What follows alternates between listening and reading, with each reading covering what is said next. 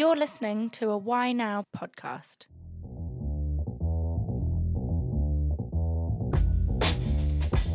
This is Golden Nuggets podcast on whynow.co.uk. I'm your host Al, and I'm a PE teacher of 15 years.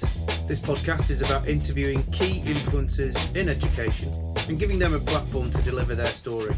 I want to explore why and how they do what they do to better inform parents and pupils on their education journey.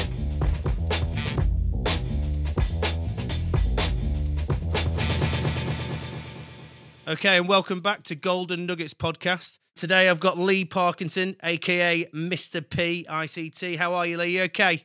I'm very well, thank you very much. Enjoying this glorious sunshine, even though we're in lockdown. Well, yeah, trying to make the best of it, that's for sure. And um, been seeing you doing a few TikTok uh, videos just to keep the light entertainment with the, the kids, eh?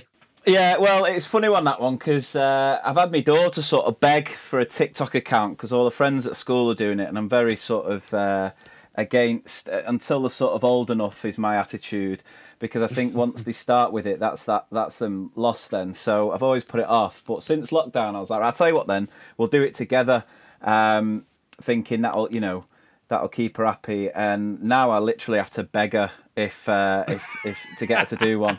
So it, it went from her wanting to do it to, to me being the cringy, embarrassing dad trying to do all these dances. So, but yeah, it's keeping me entertained. And um, I suppose it sort of leads us into just chatting about you know what you do and who you are and all the rest of it. So there's obviously a lot of um, listeners out there who probably know who you are because of you know your podcast has been a big success and stuff recently. And well done, Yeah, managed to get to yeah. number Oh, one, mate. That's that's fantastic. mate. Yeah, Well yeah, done. it's been brilliant. Yeah, yeah, it's been probably one of the positives from the whole lockdown, really. So, um, so yeah, so I've been a, I've been a primary school teacher now for uh, what will be thirteen years this year.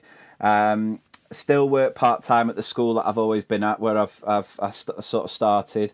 Um, always felt sort of challenged there, so uh, I stayed on. Um, but yeah, about about well, it'll be well nine years ago. Um, we found out we were expecting and ended up having uh, triplets. So I had uh, two identical boys and a girl, and so uh, life very quickly changed. And I was sort of looking at uh, moving up towards management in in if not in my school, in another school.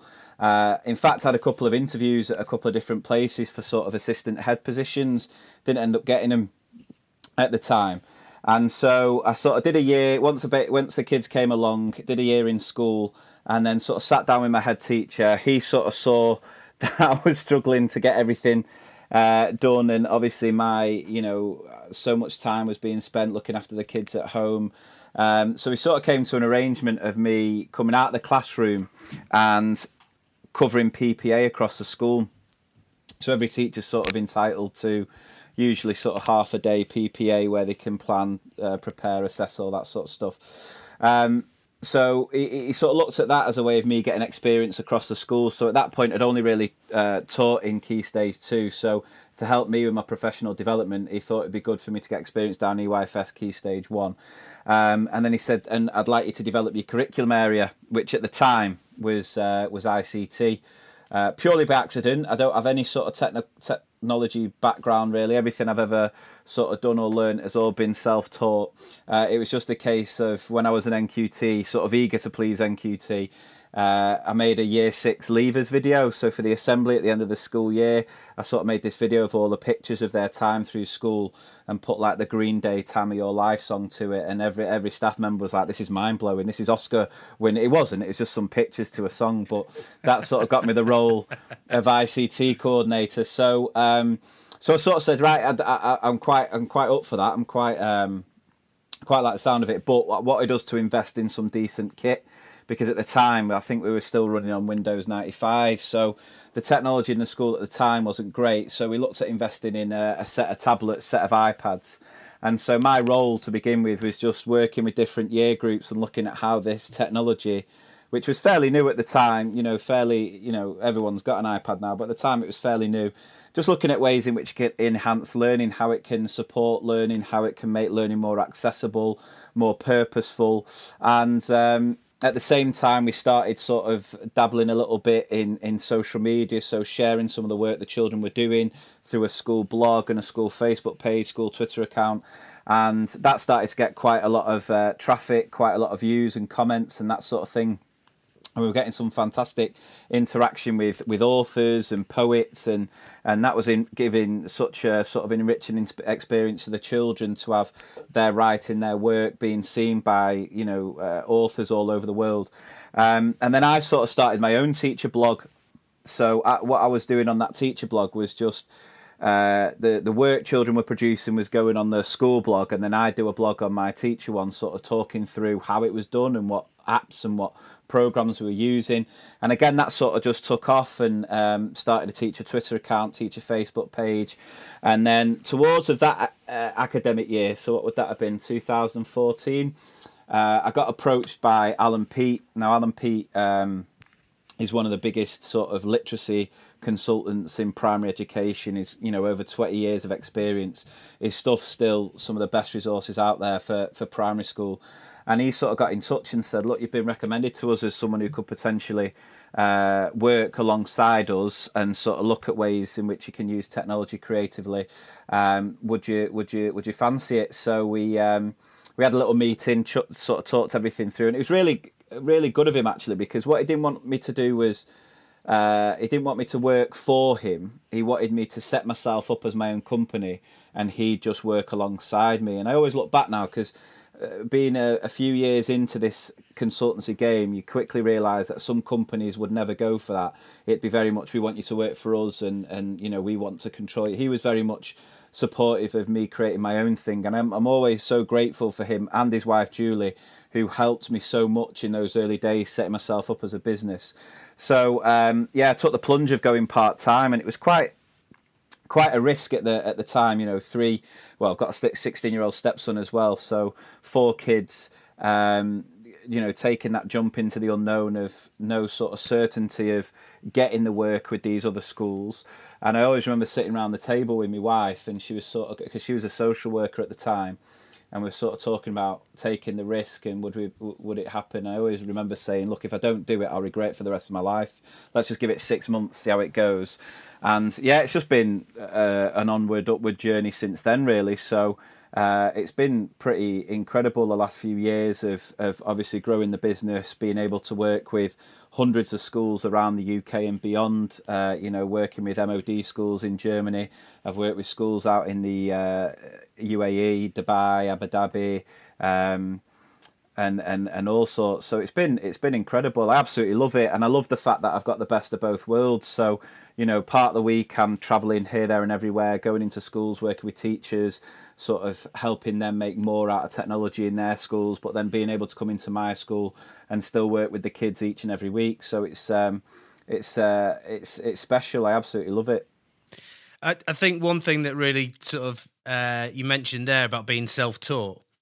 Yeah, I think that's such a big thing in this situation we're in right now. There's there's either there's a few people who you can start seeing actually they've had a bit of space, they've had a bit of time, and now they're yeah, starting yeah. doing these pop up entrepreneurs are popping up everywhere because they've had that space to do so. You you took the plunge. Yeah. You took the plunge rather than being pushed. But what I'm really interested in as well is is how like who gave you that confidence when you were younger? Not obviously necessarily now, but let's talk about when you're at school and how did you gain that confidence to take you know the plunge rather than being pushed. Yeah, um, I mean, I've always been I've always been quite quite confident. Really, I was uh, very much into acting when I was younger, and um, I did that quite a bit growing up, uh, and and that's that's quite a tough sort of industry to try and get yourself in because it's constant rejection. You know, if your face doesn't fit what they want, then you can't. You know, no matter really how good you are, it's just someone's opinion a lot of the time. Um, so I did that all the way through my childhood, and, and it was fun. Funny, I, I ended up getting at one time I got through uh, an audition. I got shortlisted to be uh, a character on Hollyoaks. I got down to like the last four, I think it was, and I was about 15, 16, and it was just and and the callback was on the same date as um, you know Rosslyn Park Sevens. Yeah. Did you ever go there? Did you ever yeah, do that yeah, one? Yeah, yeah, yeah. Played there. So um, I had to miss Rosslyn Park Sevens uh, and to do this audition, And at the time, the lads just gave me such a, a rip, you know, proper, you know, banter sort of giving it giving it me about having to miss the tour to go and do the acting and all that sort of stuff. And I regret it to this day, but I sort of turned my back on the acting after that. That sort of, you know, when you're at that age, that tender age of peer pressure and that sort of thing. And I always look back and regret that. Um, so, I mean, I have always been cut, and I've just learnt those lessons. I've learnt those lessons that, you know, um, I, you, you don't get anything for free in life. You just got to go and, you know, take whatever opportunity. I, am not a big believer in luck. I think people make their, their own luck. Um, and so, you know, having that experience of acting, but also the sports side of things. I've always played sport. I come from a very sort of sporty family, very competitive family. So, um, you know, having two brothers who were always, com- you know, the three of us were always competing with each other. Uh, and, you know, my brothers are incredibly competitive. Uh, and so a lot of it, uh, the lessons you learn from sport, I think, really reflect a lot in life. And this is what I always um, I always talk about with my own kids, and that's why I put you know I get try and get my own kids to get involved in as many sports as possible because you know the lessons you learn from sports, not just the exercise, the health side of things, but you know the friends you gain and the respect you gain and and that sort of thing just really helps with everything in life really. It's interesting you mentioned about like drama having been knocked back and then the Yeah, self yeah. and being self having to be very self aware. I'm guessing. Um, I didn't personally do any drama, but I, in some ways, I sort of wish I'd, I'd done a little bit. Actually, it sort of seems like Yeah. fun in schools now.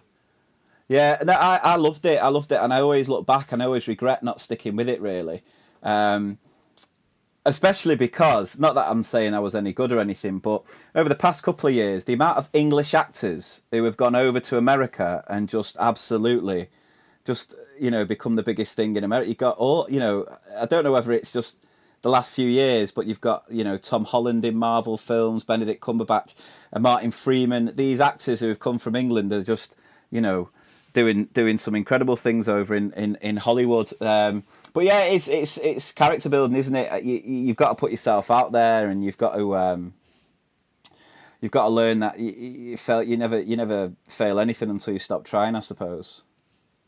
Um, what when you let's go to school again? Was there anyone teachers which you thought, you know what, he's he's the man or she's she's the woman? Like that's that's what I want to be like when I'm older. Or was it something you fell into when you just sort of went to uni, didn't really know what you wanted to do, and then you were like, actually, no, I'll give it a go. Um, yeah, I mean, I, I, I tried to do acting at uni and didn't get on the course, but uh, so teaching initially was sort of a fallback plan. I mean, I'd always loved school. Um, I'd always had a really positive experience at school, and there was a couple of teachers that um, really sort of inspired me. At my school, there was a, a teacher called Mr. Crawford, who was an English teacher, and he was just unbelievable. Um, I mean, I was never really into English that much, reading and writing. Uh, I was much more maths. I, I loved my maths at school, but he just completely changed my world as far as English was concerned, and uh, he was just unbelievable. The amount of respect I had for him was was uh, unbelievable, just unreal. Um, unfortunately, he passed away. He ended up getting um, cancer, and he passed away when I was I was in sixth form. And funnily enough, it was the first funeral I ever went to. Was his funeral, and just before he died, because I went to a Catholic school, we'd gone on this um, we'd gone on this residential to uh, can't remember the name of it now. I mean, to be fair, we we were sort of 16, 17, and we got the chance to go away for a few days. So you can imagine it was more sort of like once the teacher had gone to bed, we were drinking and all sorts. But I always remember one activity where one of the leaders sort of mentioned that one of our teachers wasn't well and was in hospital, and we all had to write a little note, a little letter to him. And uh, we never thought anything of it. And then obviously he passed away. And then we all went to the funeral. And at the funeral, they read out these letters, and he read out my letter. And oh my God, I was in absolute bits. Uh, I don't think I've cried as much as I did that day. Um, so he had a huge impact on me and, and, and, and very much inspired me to go down the teaching route, to be fair. What do you think it was about him though, in terms of like that connection with from the teacher to to the pupil? Like, what sort of things did he do? How did he make you feel? he just had a he just demanded respect but not in a threatening way it just he just uh, sort of oozed this presence of you know you knew where you stood with him you knew that you could have a laugh but it had to be within you know the right it had to be done in the right way and he was he, he had such a good, amazing sense of humor um, but he just was yeah, he just he just demanded the best out of you. Everything that he did, he just got the best out of all of us, um, and just had a real knack for doing that, and just could connect with with with so many ch- children in different ways, really. So, you know, I had a very different relationship with him compared to a couple of my classmates, but he managed to always be able to get the best out of us. And um, you know, I always remember the first lesson he had. He came, he came, walked in, and he you know, he made us all stand up and he, you know, he was like very much like chest out. You know, that phrase you always hear, you know, don't smile until Christmas as a teacher. He very much did that to begin with. It was, it was all very, um, you know, really sort of uh, put the fear in you first lesson. And he, I always remember he had this gold ruler that he just used to slap in his hands and he just make us all stand up.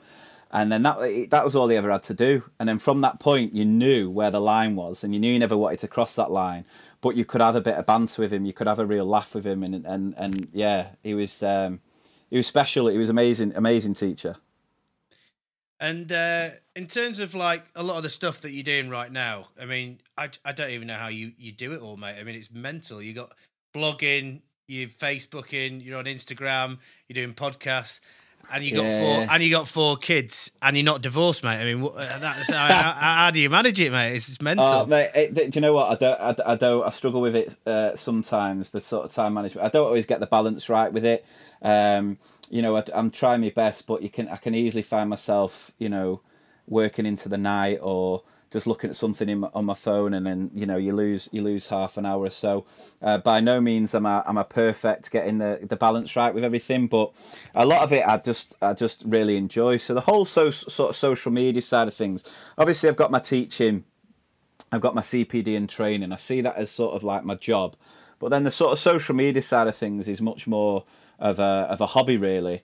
Um, and then obviously from that we've started the podcast. So with my younger brother, who also works in a primary school, we've started our own podcast, Two Mr. P's in a podcast, which um, is an educational podcast, but it, it, it's not really. It's you don't learn anything. We just talk about life in the classroom, but it's very much trying to spread a bit more positivity about the profession because I find you know teaching um, can can have such a negative sort of tinge on it at the minute and there's a lot of negativity around teaching and we wanted to just spread a bit more positivity and say you know actually you can do this job with a smile on your face. It is amazing and no day is the same. You can have a you know there's so many funny things happen so many you know the children will come out with all sorts that just um, keep you what's the fun, what's the fun, what's the funniest one you've heard recently?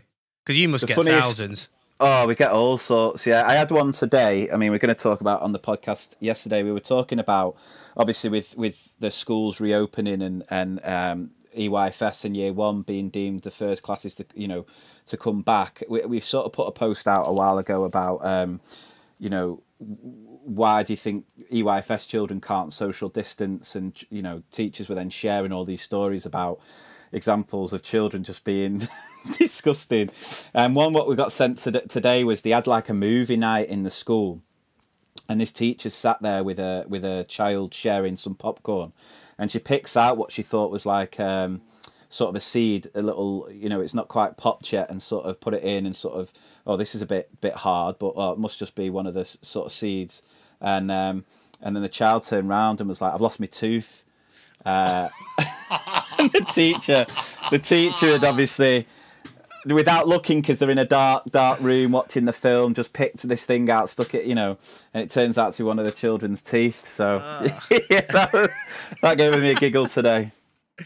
But that's quality, though. I mean, you're basically getting a load of people to put in their funniest stories, and that's your material. You don't even have to write a script. Oh, that's mate, absolute gold. Yeah, I mean, We've had we, we've we must be close to about a thousand stories that people have submitted that we've not even shared yet, um, and we just can't get through them all. But it's it's been amazing. Like the uh, the lockdown um, is obviously a tough and very you know challenging time for for all of us, but um, the podcast has has really sort of taken off in this time and I think obviously people might have a little bit more time on their hands, but I think what it's doing is it's just giving everyone a bit of a welcome distraction to everything else that's going on. People can go on the daily walk, just listen to me and my brother. Just, um, I mean, for my well-being, and it's I absolutely love it because my brother's just absolutely hilarious. Once he gets going with a story or once he gets going with something, I just sit back and end up laughing my head off. So it's just been amazing knowing that it's helping so many teachers and uh, yeah, the stats have been unreal. So we've just surpassed sort of a million listens, and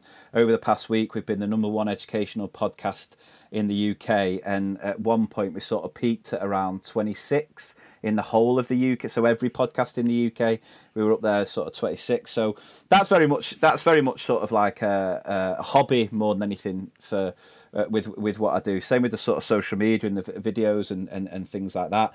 Um, and I know sort of the videos help a lot of teachers as well. And I get so many messages from teachers who will say, "Oh, I had such a tough day today at school. This happened, that happened, but I got home and I watched one of your videos and it cheered me right up." So knowing that social media has given me the opportunity to make a difference and and and and entertain a lot of people is is is amazing really. And i think again coming back to what i was saying before i think the acting background really helps with that as well.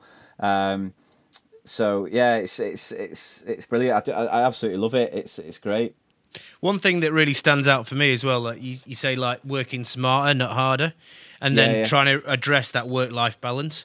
I think there's absolutely. so i think you know there's so many people that just get it wrong. Um, absolutely but a few models that I've looked at, so like 30 hour weeks, for example.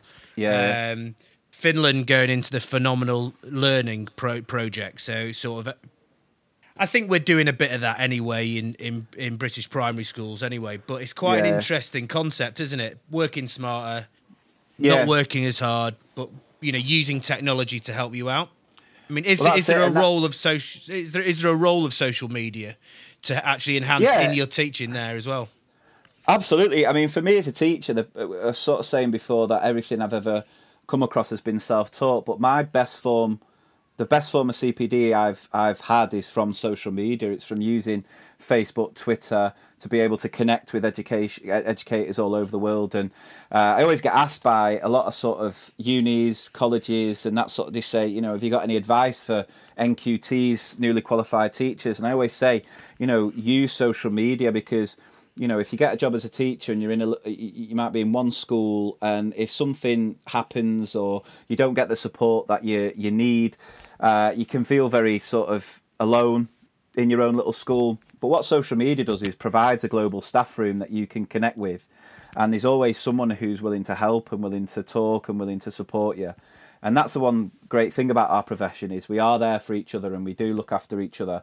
And you don't have to be working at the same school to have that support from other teachers around the world. So social media is definitely a, a, a positive i mean it's it's choices isn't it? This is what i always talk about on a lot of my training. I always talk about with my children is you know we don't have a choice of well we you know we don't have a choice about using social media. The choice we make is how well we do it, and and with a lot of the technology, so much technology gets a bad rep and don't get me wrong, there's some bad things that are happening, but there's also some amazing things. You look at the advancements being made in medicine, you look at how, you know, virtual reality is being used to help people walk again, you look at the advancements being made as far as, you know, uh, 3D printing to actually print body parts. There's so many incredible things happening with technology.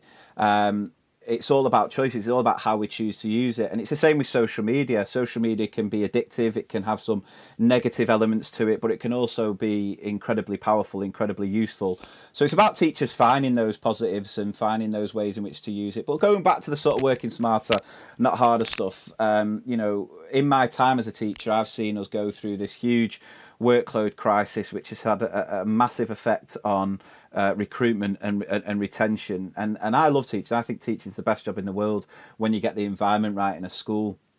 Unfortunately, in this country, um, you know, there's there's quite a few schools that aren't getting that environment right, and there's quite a few reasons for that. Um, you know, I think the biggest illusion that our profession has, has struggled with over the past few years is this idea that, uh, and far too many schools work to this model. You know, the more you monitor and scrutinise a teacher, the more you'll raise standards and in my view, that's the complete opposite. The more you monitor and scrutinise a teacher, the worse the teaching is. Um, because what a teacher ends up doing then is just wasting so much time, you know, proving that they're doing the job that they should be just trusted to do. So, you know, a lot of the mess the messages that I try and share as far as working smarter, not not harder, isn't necessarily down to the technology. The technology can help in lots of ways. The technology can make us work more efficiently, more effectively. But a lot of the time, it starts with the culture within a school. And the one thing that I see in lots of schools is that you know teachers aren't just trusted to do the job that they're very capable of doing. Um, and that comes right from the top and sort of feeds its way down. Um, but the schools that are really making a difference, especially with things like Ofsted this year, um, you know, it's not the ones who are focusing on ticking as many boxes to because they think that's what Ofsted want to do. They're the ones who have said, right, we need to create this environment that teachers they're giving that autonomy, they're giving that trust to just be doing the best job that they can do. We're not going to bother with the you know, constant scrutiny, the monitoring, the book scrutinies, marking policies. We're going to trust in our teachers to, do, know that they're professional, know that what what they're doing is right, and then results will sort of speak for themselves. And it's those schools that I'm seeing are getting the best outcomes as far as Ofsted's concerned. Yeah, one thing that I find interesting is like, where's the legacy? Like, if we're going to talk about like what impact you've made, why don't we get a bunch of 25 year olds or 30 year olds who've been through the system you've been through and get yeah. them to tell their stories to Ofsted about how their school impacted them and what opportunities it gave for them? Because that's yeah. that's ultimately it. It's not about getting them into red brick universities. It's not about getting onto vocational courses. It's about are they doing a job that they love? Are they passionate about yeah. it? Have they got a good mental yeah. well-being? And unless we get that legacy chat, then it's just a load of nonsense. Like you said, it's just box ticking. Yeah, I mean, if you do, do any do you do any stuff with you know like obviously you work at primary, but do you ever get any of the secondary kids that have left and get them back in and say, oh, yeah, Mr. P was uh, yeah, I mean, yeah, I've had I've had a few. I mean, it's a bit scary now because I'm getting on a bit because uh, you know I've got a, a, couple of children that were in my first. They're not children anymore, but um, a couple of pupils from my first ever class uh, are now qualifying to be teachers, um, which is is is a scary thought. But then at the same time, the fact that they're coming back into our profession, you know, we, we must have done something right. We did we didn't put them off, so to speak, unless they've gone down the route of right. Well, he was a terrible teacher, so I don't want anyone else to go through the same thing that we went through. I hope it's I hope it's not that one. Um, but yeah, it's. I mean, I I I love the work of uh, Simon Sinek. Have you ever come across Simon Sinek yeah. stuff? Yeah, yeah, yeah, yeah. So I love like the golden circle of the uh, the why, the how, and the and the what. And I think there's a lot in that that schools can learn from. And and and interestingly enough, with the whole Ofsted, the change with, within Ofsted over the past year or so, the new inspection framework, they pretty much have ripped that off with their intent implementation impact. It's just another word. It's just another way of showing that that golden circle of look, why are we doing what we're doing? How are we going to implement our why? And then what are we expecting at, at the end of it? That is ultimately the intent implementation impact. So I talk a lot about that on on uh, uh, with, with teachers and with schools, and that is nothing to do with technology because the technology usually comes in there with the how and the what. It's getting teachers to find their why and when you actually dig that, when you speak to teachers you dig into that, no no teacher goes into the profession, you know, because they want kids to pass a SATs test or you know uh, they want to be told that they're outstanding by Ofsted. They get into this profession because they want to make a difference. You know, they want to work with these children to provide better outcomes for these families. And I think sometimes the way the job is and the and the pressures and the, and the accountability that come with the job at times can sometimes make teachers lose that why. So you know, I try and remind them of look, this is this is why you've chose to do this job. Let's get back to that and let's look, work from the you know the inside out, so to speak. And then that where can technology fit? Where can technology help make make learning? Because for me, the biggest the biggest focus for me with technology at the minute is looking at how it can add a real purpose to children's learning. I think purpose has to be at the heart of everything you do in a classroom. Um, if you can't answer the question, you know, if the answer to the question of why we're doing this, Mr. Parkinson, is because it's going to be on a SATs test or because you know I'm going to mark it. I mean, we've lost we've lost the point there. Um, and I think what technology can do is just uh, make everything so so purposeful. And again, social media can come into that. So I, I talk a lot of the time about um, you know never leaving the writing that children do as the end product. We live in a world now where we're surrounded by rich visual media where children want to be vloggers and they want to be YouTubers and they want to be this and that. And I'm always, that's fine, but you, you, there's a process to that, you know. Uh, every YouTuber, big vlogger, TV star, whatever, you know, that all starts as a as someone sitting down and writing and planning in the same way that you planned a few questions for this, in the same way that I will plan a few ideas and notes for anything that I do.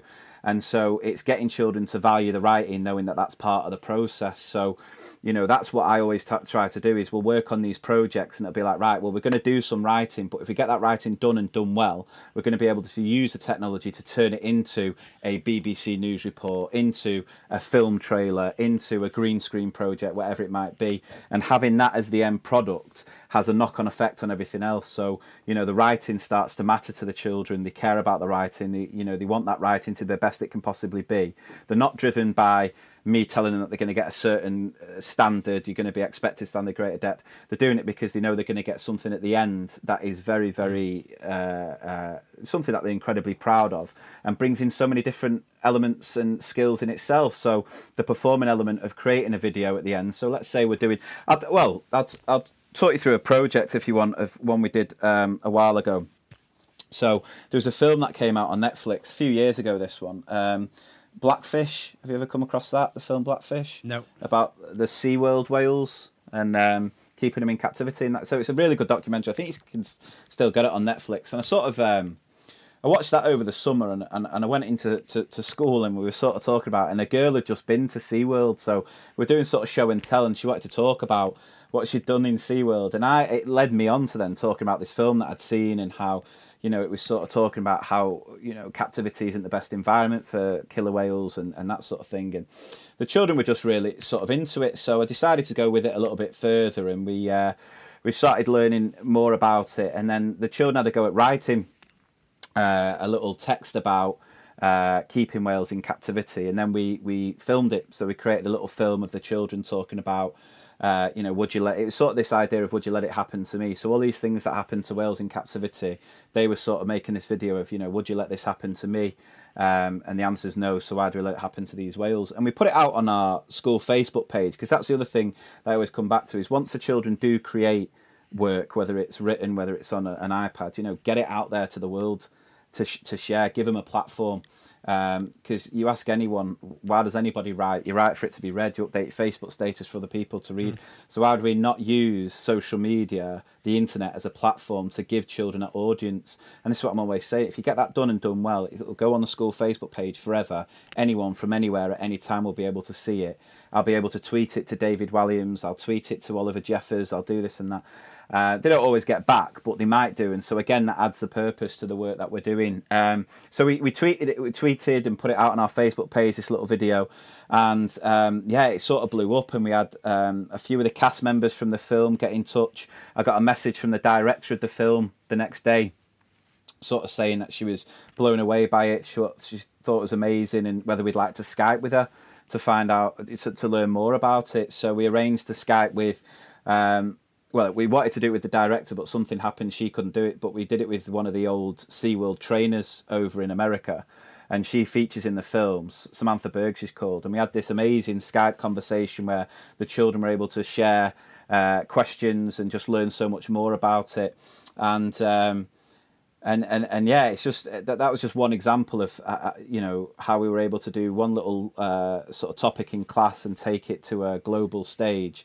Um, and we ended up we ended up winning a PETA Award. Actually, we got some sort of compassionate uh, class of the year award as well, which was which was amazing. So, uh, the power of social media when it's used in the right way is, is unbelievable, and it can impact so many other areas of the curriculum if it's utilised in the right way.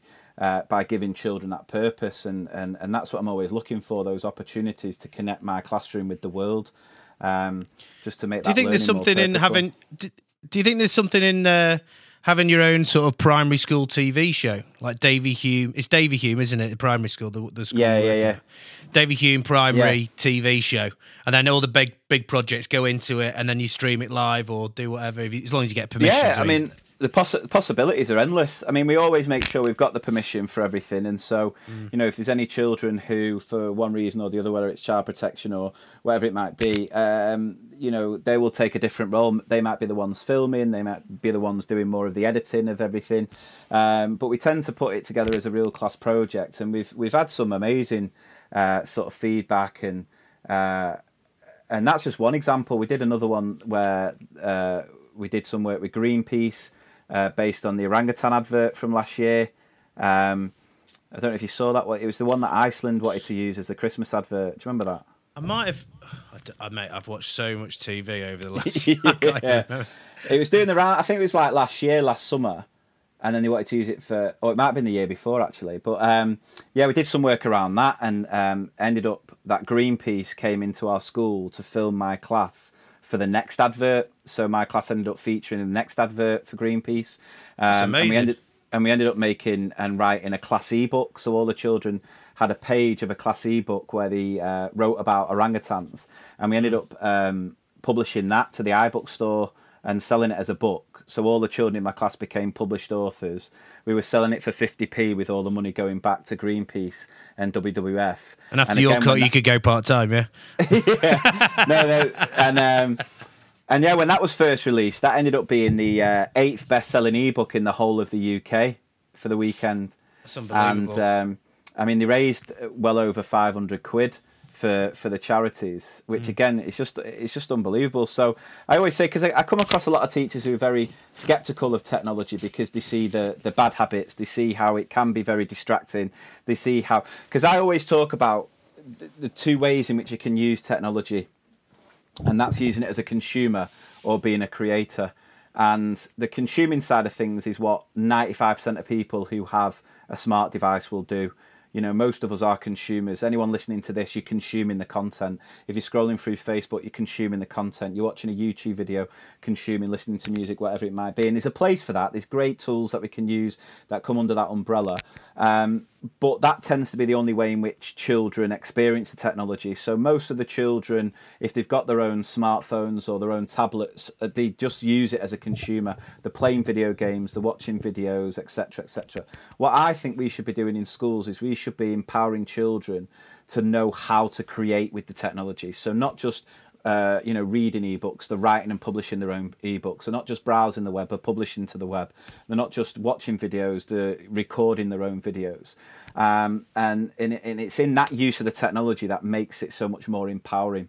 So again, on a lot of the training that I do, it's about showing teachers that that that change of look it's not about consuming yes there's a time where we can do that to learn and to acquire knowledge but if we can start creating through the t- technology we start to apply it and we start to apply it for effect and that's where we can really make a difference and we can transform teaching and learning yeah, I used one of your tips actually the day. i have got to uh, admit the uh, the avatar one. I thought I was like, right, what I'll do is I'll just start off with the create my avatar and just speak about what we're going to do in the lesson, then just post it on Google Classroom and see what the kids yeah. say.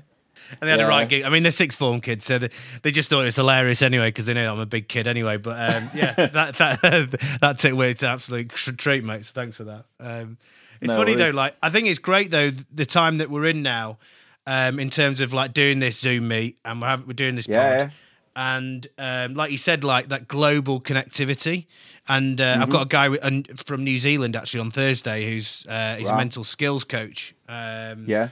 For the Chiefs, a guy called Darren Walsh, and I've just literally went on LinkedIn. and I was like, he's talking a lot of sense. I then sent yeah. him a message. He was like, "Yeah, here's here's my webinar. Come and chat."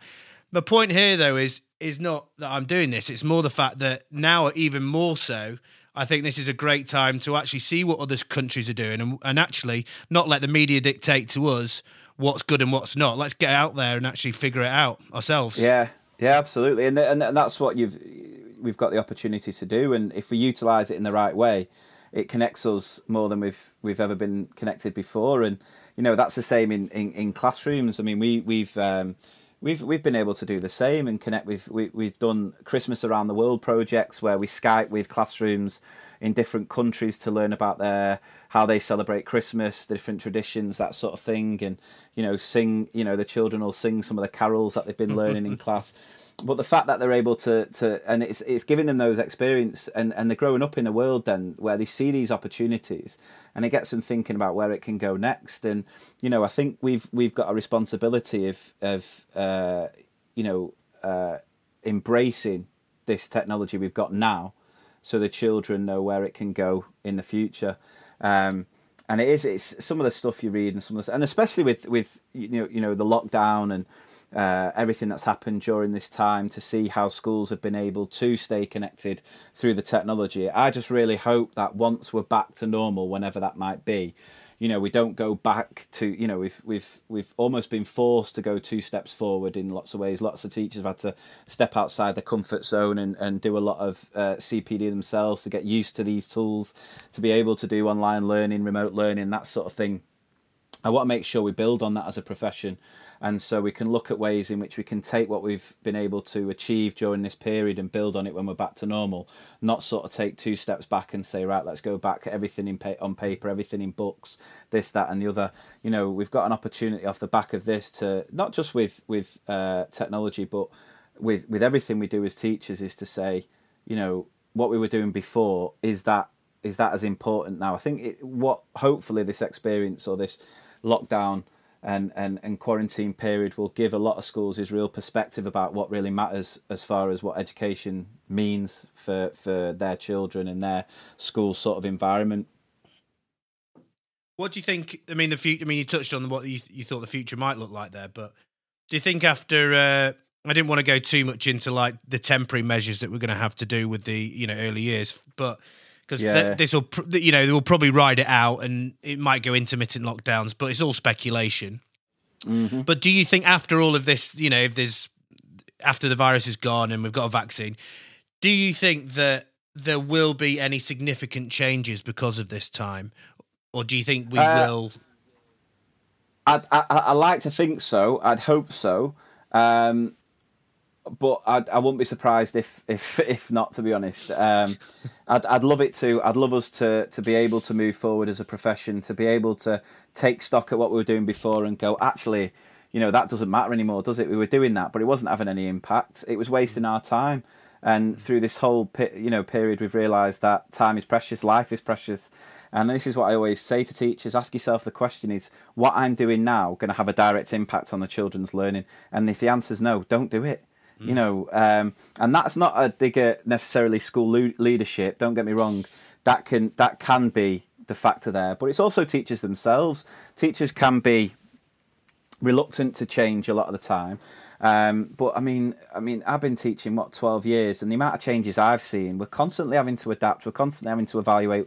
We're constantly having to move forward, and I think that's what makes a really effective teacher is someone who's doesn't rest on the laurels, doesn't always stay as the art. Is being able to take on new ideas, uh, use them, adapt them, evaluate. Yep, that makes me better. Or I don't like that. We'll move away from that. And you know, there's there's a lot of a lot of learning going on for for a lot of teachers at the minute with this whole you know situation we find ourselves in. Um, so I like I'd, I'd hold on to the hope that as a profession, off the back of this, we're going to be able to move forward, especially with the working smart and not harder stuff, and sort of say, look, if it wasn't having an impact before, if it's not, you know, taking a lot, a lot of time and not having a direct impact on the children, let's scrap that and let's focus on what works well and what what mm. you know m- makes a difference. And if uh, if we're going to try and I'm going to try and wrap this up now into some golden nuggets. Um, yeah. What would they be f- for for you for um, you know a bit of advice for for any parents out there listening, thinking, okay, so what do I need to be doing with my kids?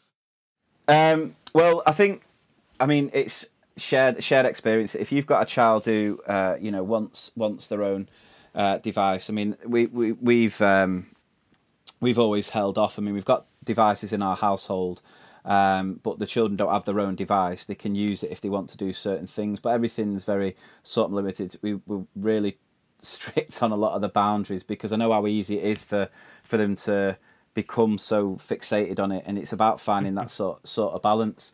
So you know, it's about positive experiences with the technology. It's showing them that they've always got a choice. It's about having discussions, open discussions about it. Um, but yeah, I mean, I've always had these golden rules of parenting that I, have I've often shared. Not that I think I'm a brilliant parent, because I said before, I, don't always get the balance right with everything that I do, and sometimes I can find myself working too much. But I try and instill these sort of little life lessons in my kids just to, you know, prepare them for the world that they're growing into. So, if I could leave you with a, a, few golden nuggets as far as advice as a parent that I give my children, it's uh, it's number one, life's not fair. Right? Uh, and the sooner you realise that, the better. Uh, I say that to my kids all the time, you know, and it turns out to be a great excuse as a parent when you when you're in the supermarket and the children say, "Can I have this chocolate bar?" and you're like, "No," and they're like, "Why?" and you're like, "Because life's not fair."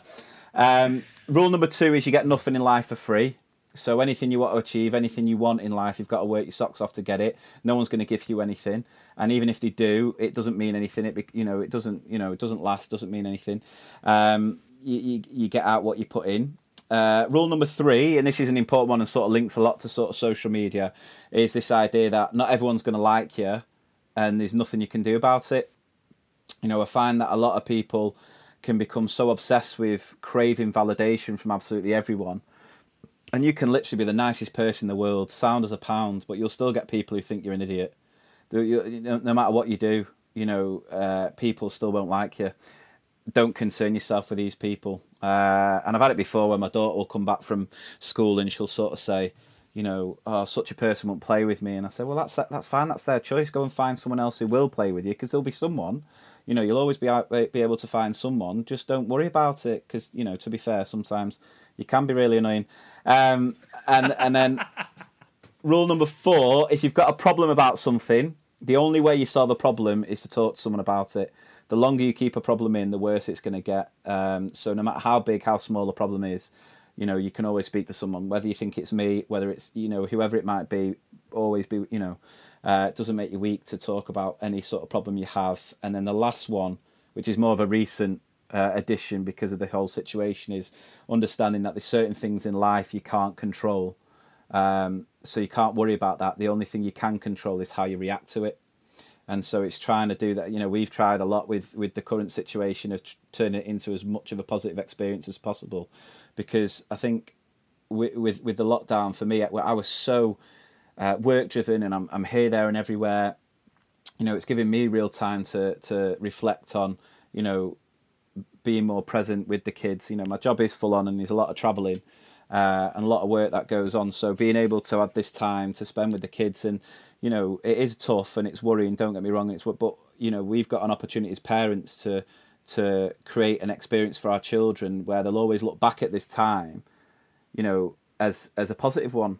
Mm. They, they don't understand the ins and outs, um, but I want my children in ten years to be able to look back and go, oh, do you remember that time when we had to stay in the house quite a bit and we, you know, we played out in the garden and we did this and we made this and we cooked bread and we did all these sort of amazing things. And so, you know, my dad made me do loads of TikTok con- videos. yeah, dad made me do all that silly dancing, all that sort of jazz. Yeah, but yeah, so it's about giving, giving, you know, being able to provide those those positive experiences, and you know, we can't, you know, no one could have controlled. Uh, the spread of the virus. Well, you know what I mean. We we've got no yeah, control yeah. over that, but we can control how we react to it. We control how we um, we go about day to day at the minute when we are stuck in, and we can make it as we can make it amazing for our for our children. So yeah, so they're my golden nuggets for for parenting. My sort of five was five, wasn't it? Yeah, five little uh, golden rules that I I try and stay stick by myself. Sometimes I struggle with that. Um, you know, I do get a bit the, the odd message with uh, with all the social media stuff that can be quite negative, quite nasty. And uh, yeah, I try and follow my own own advice with that. But yeah, certainly try and instill it in my kids to try and get them to uh, hopefully grow up and be uh, well-rounded, positive digital citizens. Well, mate, look, it's been absolute pleasure having you on, and uh, it's been great to talk to another fellow Manc, mate. So uh, you've made my day anyway with, with that. So yeah, yeah, no, it's been been great. Thank you. yeah, thanks for sharing all the all the positive advice. No, thank you very much. Thanks for having me. Cheers.